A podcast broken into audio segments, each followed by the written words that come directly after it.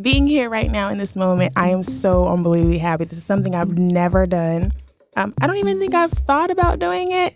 So the fact that I am doing it is pretty exciting. And hearing my echo is really exciting.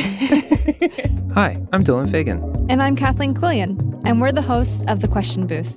The Question Booth is both a real place and the name of How Stuff Works' latest podcast. Each week, strangers come into our booth here in Atlanta, Georgia, and answer a big question, like why are people mean?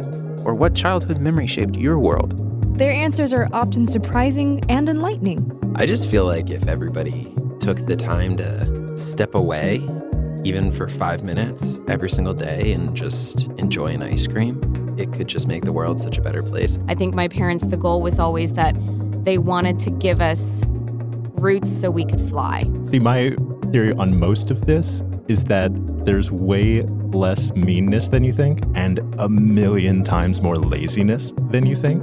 So now that you've heard a little from the participants, we'd like to tell you about the booth itself. The Question Booth is a quiet, inviting space that lives inside one of Atlanta's largest buildings, Ponce City Market.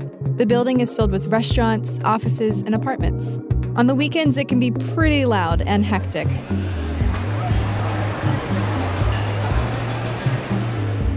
But the booth is a refuge. Strangers wander in, put on the headphones, and just have a chat with me. We're taking all their answers, searching for a common thread, and finding ways that we are more alike than different. We'll also be speaking to someone with a lot of experience on each week's subject.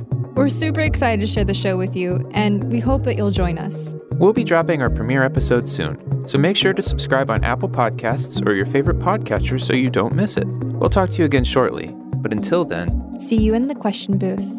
Wait, can people get out? Can you get out the box?